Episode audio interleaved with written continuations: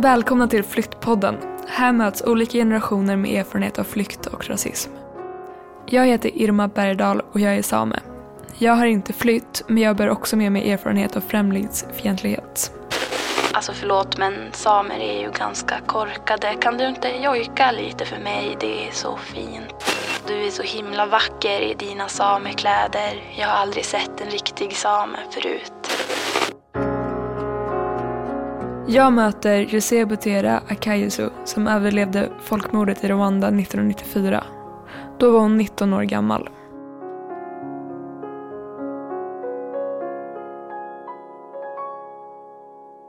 Jag var normal ungdom som andra. Eh, vi hade kul, vi studerade, vi hade jättebra livet. Men eh, krig började, det, det var jättesvårt. Vi lämnade allt, vi sprang till kyrkan. Och sen vi bodde dit tre dagar. Den, de kom döda oss. Eh, vi var typ 5000 människor. Eh, barn, ungdomar, gamla människor, mammor. Alla som kallas tutsi i, i, i mitt område. De kom en dag på morgonen. Det var eh, 10 april 1994. Och sen de började uh, döda människor med machete, med uh, grenad och med allt som de kan hitta. Men uh, jag hade chans att uh, överleva.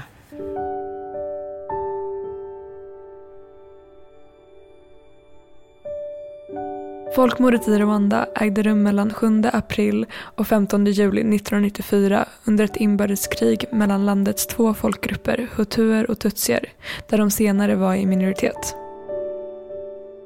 Många hutuer som vägrade delta i folkmordet dödades också.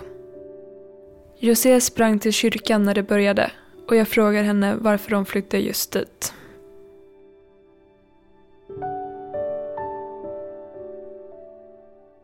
Om du vet Rwanda historia, eh, fanns många krig innan 1994.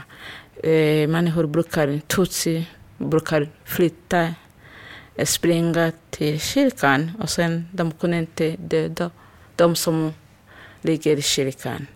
De kan träffa dig på gatan, döda dig eller annan plats, men kyrkan det var en bra plats though yeah they were like a sacred place. They can't kill people in the church. But um, in uh, 1994 it was the end of it. It was just catastrophe. There was a, a real genocide. They decided to kill everybody. Everyone looks like tutsi. All tutsis and anyone looks like a tutsi.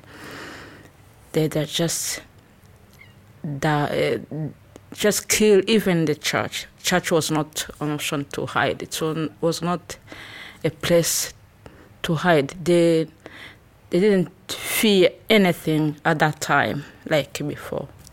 They decided to come in the church at that time to kill everybody. But our, um, everyone has to run to church. You do all the best, even if you are living far from the church.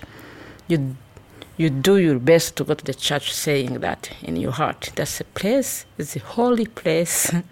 it's nobody will come when I get there. Nobody will come to find me there to kill me inside the church. But it was not the case. They came and they ran all the way in the church, you know, in the tabernacle, you know, it's the holy, holy, holy place. And many people were Catholic believer in, the region of Catholic, they're Christian, but they came just kill everybody. That was the mission, that was purpose. We survived by miracle, by chance, as I said. Mm. Mm. Vad hände sen? Yeah, it was uh, like um, a big school behind the church, but it was connected. All the buildings were connected together. My uh, uh, my hidden place was that school, that dormitory. But at the time they came to kill us, I was in the kitchen just trying to to cook something, and we ran me and my uh, my baby sister and uh, friends. We ran to the store. Just we closed the door. Inside the big, no, it was the the small small room inside the big room. They couldn't find us because it was it's kind of they forgotten maybe. It was just a miracle as i said. We survived and all after the killings uh, during the night they killed from the morning up to the sunrise you know like mm, seven o'clock when the, it dark. You know it's dark in africa when uh, i was leaving the village by the way it was not electricity. In that school there was just something called generator they just it was not uh, your electricity. It was solar energy and the generator. You can cut it off when you want or it can finish. At that time we had no electricity. It was dark completely dark then they went. After but very few survived. Very few. Couple of t- 10 12 people among all. They said at the end after genocide they said we were like six seven thousand yeah Det var de hutu-nationalistiska ledarna i Rwanda som uppmanade till utrotningen av kackerlackor, som de kallade tutsierna. Mellan 800 000 och en miljon människor mördades och över två miljoner flydde. Av alla i Josés närhet överlevde bara 12 personer. it was catastrophe it was yeah extermination of the tutsis. You feel like you you are dead you are just dying physically mind not there and you, you can't think anything. You just you can't even run because there were many a lot. It's like the bomb like yeah you know you can't run there or where. There's just a big circle and if someone tried to run the other side they come back crying and they're shouting please we are surrounded. And you think it, you think it's end of the it's it's over. The life is over. That's what you, we were thinking at that time. You couldn't think surviving no way. If you see a thousand people coming with a machete and you are in the you are in this small place and they're coming from all the corners. What do you think? You can't just run. You, where, wherever you go you find them. Wherever you go you find uh, yeah left right in front back. You, there's no way. Because they, they came during the night i think or in the morning just to make those circles. And we were inside just knowing nothing. Until they come in just shouting oh uh, like you can see it in the movie. You see when you surround the people in the movie you just surprise them at that time if you ask me what i was thinking uh, nothing in my mind just i'm dying because i had people say, we were surrounded and then i said okay that's it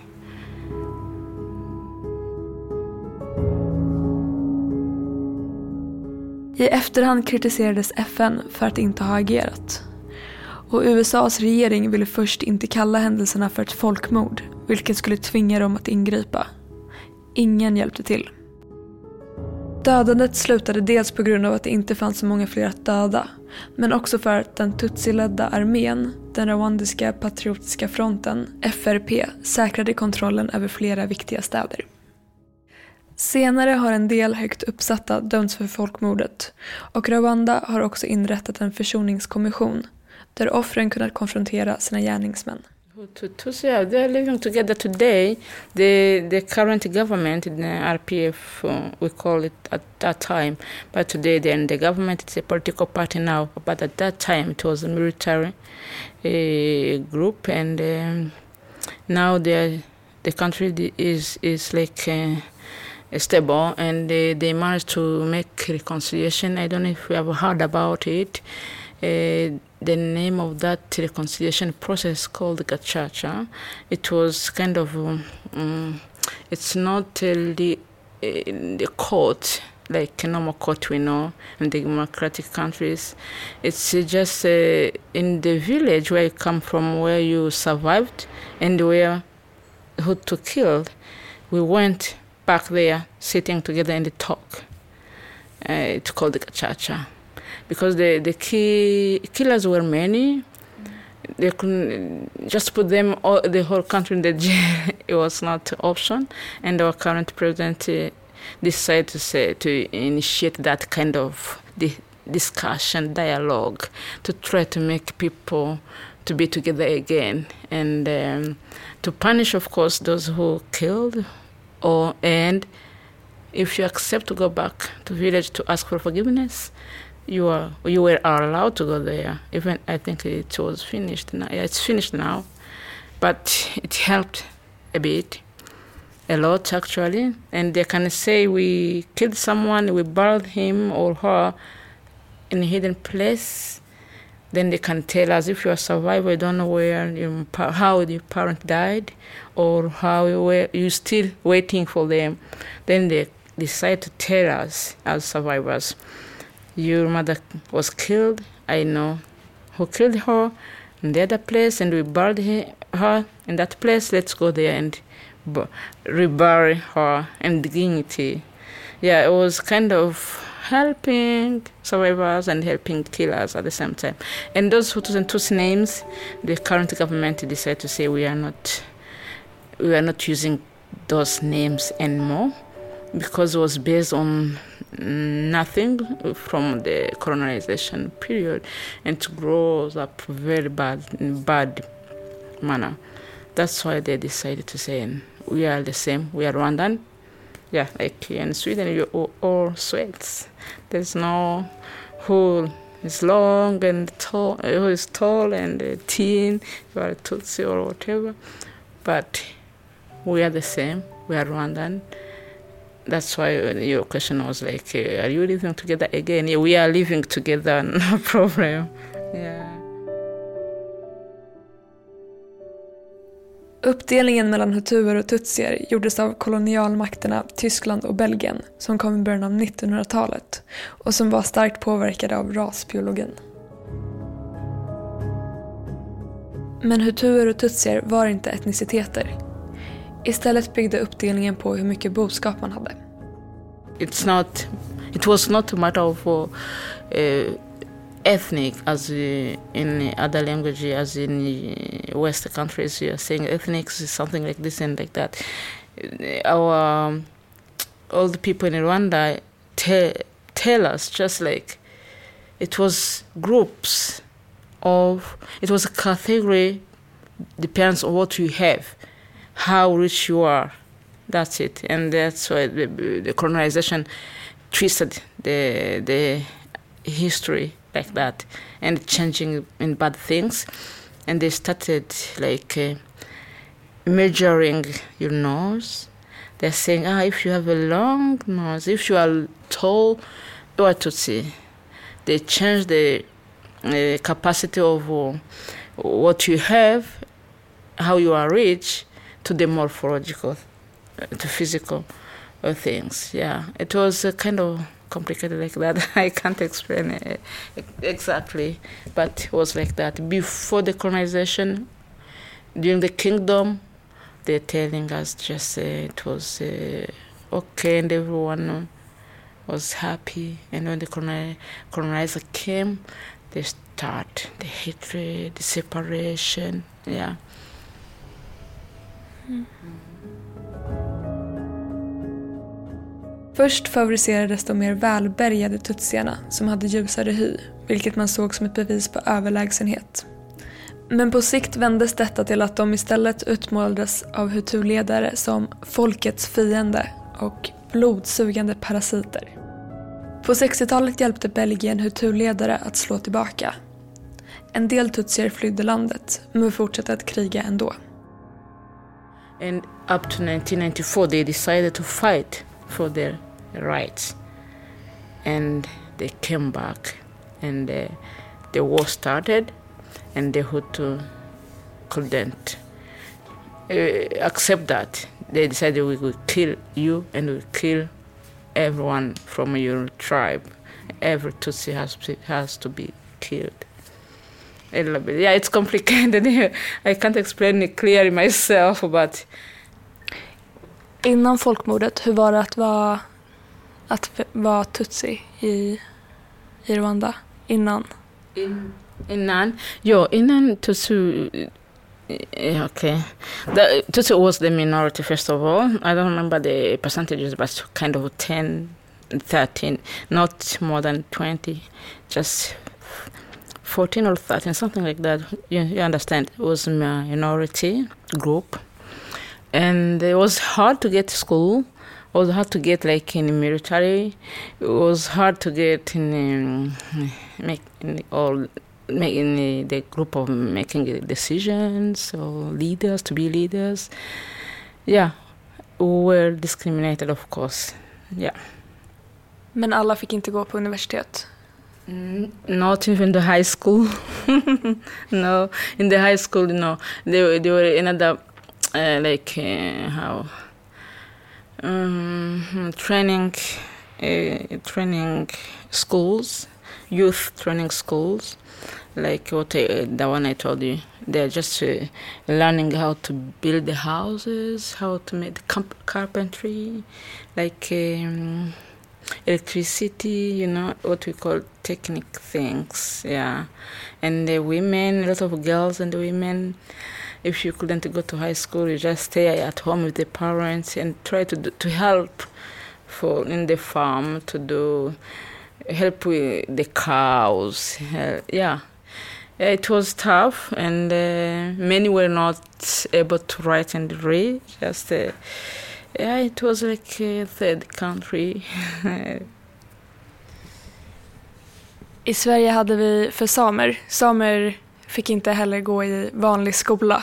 Så min farmor gick i någonting som heter nomadskola som var till för samer. För att man såg dem som en lägre stående ras. Att de behövde inte lära sig allting liksom. Så att de fick, de fick bara lära sig det mest basic. Att räkna, att skriva. Men annars var det att de inte dag till någonting annat än ren skötsel. Som de flesta livnärde sig på. Så min farmor gick också på en sån, en sån skola. Bara för att hon var också en del av en minoritet.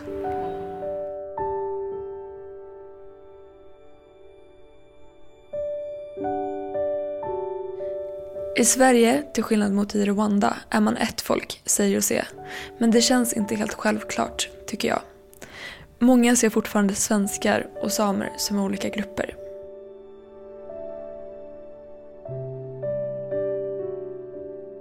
Jag tycker fortfarande, eller konsekvenserna av rasbiologin mot samer lever jättemycket kvar, tycker jag. Det är bara att se det har varit många exempel nu de senaste åren tycker jag. Typ när Björn Söder inte sa att samer var svenskar. Men att, att samer inte har rätt till sin mark idag, det kommer ju från att jordbrukare var högre uppsatta än samer. Och det rättegångarna om vem som har rätt till mark pågår, den senaste var ju Girjas de vann ju den rättegången nu. Så det, väx, det lever jättemycket kvar. Också i hur folk ser. Samer blev också indelade i vi var kortskallar. Mm. De mätte oss också. Mm. Och när jag är ute och träffar kompisar eller ute på en bar och någon vet att jag är same mm. så kan de säga men dina kinder de ska vara högre upp. Annars, annars du ser inte samisk ut. Och alla de idéerna kommer ju från rasbiologin. Och sådana kommentarer får man ju... Ja men alltså, så fort jag träffar någon ny som vet att jag är same så är det nästan alltid “men du ser inte ut som jag har tänkt att en same ska se ut”.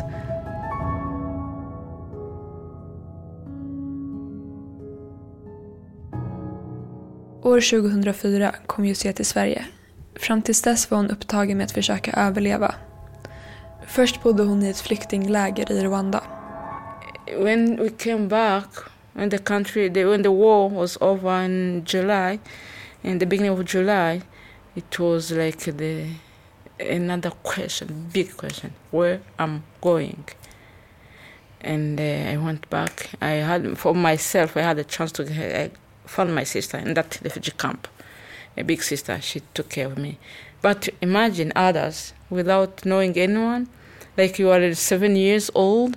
You don't even know where to go. You don't even know where you was living. It was a chaos, completely chaos. It was a terrifying moment. It was, yeah, we survived the, the war was over. But what next? slowly by slowly, it was a miracle. As we say today, the government tried to do anything and everything to to stabilize, to stabilize the things, to start the government, uh, the ministries, schools started, and the market opened. Just slowly by slowly, uh, like uh, other countries after the war. Yeah, the life goes on. you know, after war, of course, life goes on. Yeah. Brukar folk fråga mycket om folkmordet när du säger att är från Rwanda? Eh, förut, om du frågar, ja, de frågar faktiskt eh, om du hade, du kommer från Rwanda. Eh, första frågan, jag, de brukar säga jag såg hotell Rwanda. Vad är du tutsi hutu? Jag gillar inte de frågor eh, på riktigt. Men innan jag kunde inte svara, så jag vill inte prata om det ja, period. Men nu, förra året jag började prata pratar om det faktiskt. Ja. Jag, jag gillar att prata om det, förklara lite, informera dig eller diskutera hur, hur våldet i Rwanda eller ditt land eller ja, vi, jag började prata nyss om kriget i Rwanda, och folkmordet. Mm. Det var tufft. Jag, jag, om jag ser hur, hur Sverige ser ut, det fanns inget krig. Inte förklara hur, ska jag börja? Vad ska jag säga till dig? Vad ska, ja, om du frågade mig, så nej, nej, ja, jag vill inte prata om det. det var inte så bra. Det was not kind. If you ask me something, say, oh, I don't want to talk about it. I say, please understand me. I said, okay, I understand you, understand you. Yeah, I couldn't explain, mm, even to my friends. But now I can. I uh, I love to talk about it actually, because uh, it it's to prevent it or to give you information in the future can be the the one to prevent it. Like I started recently to go to high school to to, to talk about it. Yeah, they have like a history class, and uh, sometimes they invite me after who wrote a, bo- a book. They can see the book like you, you have found me, and they come ask me anything. Then um, I, it's always inform people, and they try to to prevent if you can, like um, in the future. Um, or there's a lot of rumors or false information on internet or whatever. I just uh, feel courage to talk what happened to tell the truth, at least whatever I know. Knowledge is power. It's powerful. Yeah, we need to talk about it actually. Hur har dina barn reagerat? Yo, they just asking questions like, "Mama, where were police?" said, and the police was involved. The police was involved in killing, and if he, they ask question question like that you can it's hard to explain. You explain slowly by slowly as they're growing up you add something like that not to make it like um, it's a terrifying history to tell the kids uh, of course they are some they're sad we don't have a more more for more they don't have anyone just Eh, it's painful. If they get to know they have been killed it's painful. Yeah.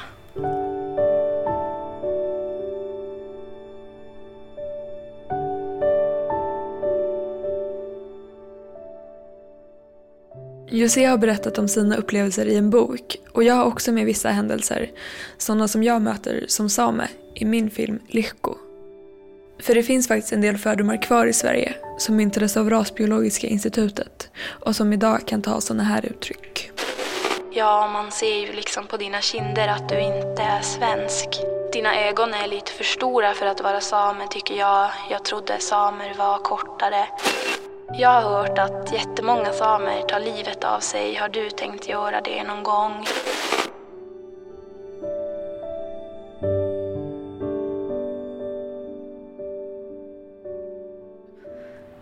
Den filmen, det är ganska mycket ilska i den filmen, filmen tycker jag. Och det var skönt att få vara arg. På, men vara arg på förtryck och rasism och alltså det historiska. Det är som att man håller inne så mycket. Att så här, man får kommentarer om hur man ska vara för att man är någonstans ifrån. Liksom. Och då var det skönt att bara få ha liksom, en frizon. Typ. Att få vara arg och sen så förhoppningsvis göra andra folk antingen arga på att rasismen ser ut som den gör eller arga på mig. Och arga på att filmen finns.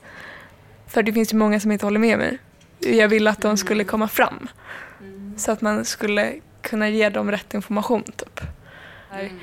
Det är så himla få. Jag fick inte lära mig någonting om till exempel samer i skolan. Så jag tror att det också är mycket okunskap som gör att folk har så mycket fördomar och fortfarande tror att samer ska se ut på ett visst sätt eller bete sig på ett visst sätt. Därför tror jag också väldigt mycket på att utbilda folk och att åka till skolor och prata om det. Och jag tror att om folk visste, eller jag vill tro, att om folk visste att när de säger dina kinder ska se ut så här för att vara same, att de inte vet att det kommer från, en, från Rasbiologiska institutet som ville dela upp och kategorisera människor utefter värde. Så jag tror att främsta grejen är att bara lära ut folk om allas historia. Alltså i Sverige också, men också Rwandas historia. Yeah, it's important, really important to talk about it, and it helped me really politic. Yeah, when I started talking about it, I something get out from my heart. Mm, I feel I feel better now. Mm. I encourage people to speak out, not to everyone if you can't, but someone needs to know. And if someone asks you something like that, just uh, uh, he or she needs know. Yeah, help, help. Yeah, yeah. It's individual. It's personal. It's uh, depends on the pe- on the people. Yeah. It's okay and to to share emotions and um, to inform. It's uh, it's it's important for me. Now I know it's important. Mm.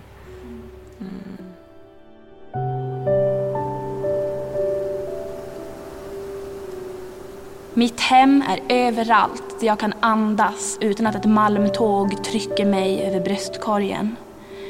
Jag är inte vacker, jag bara är här, har alltid varit här med lika mycket rätt att finnas som dig. Eller nej förresten, mer. Akta på er, ge mig platsen, ge mig pengarna, ge mig möjligheten att andas fritt. I ett land där vi allt för länge blivit bortgömda, bortglömda. Mitt hem är överallt, där jag kan andas utan att ett malmtåg trycker mig över bröstkorgen. Jag ska leva för förmödrarna som inte fick chansen, ska inte titta snett på, ska inte få spottloskor eller bordsknivar i ryggen, inte komplimanger ens. Låt mig vara en stund eller flera. Jag andas nu för dem som inte fick chansen. Dikten ni hörde var av poeten Ella Maria Nutti som också är med i min film. Ni har hört José Butera Akaisu och mig, Irma Bergdahl, i Flyktpodden som görs av mediehuset Fanzingo med stöd av Myndigheten för ungdoms och civilsamhällesfrågor. Projektledare och producent var Emma Lundenmark. Tekniker Johan Hörnqvist.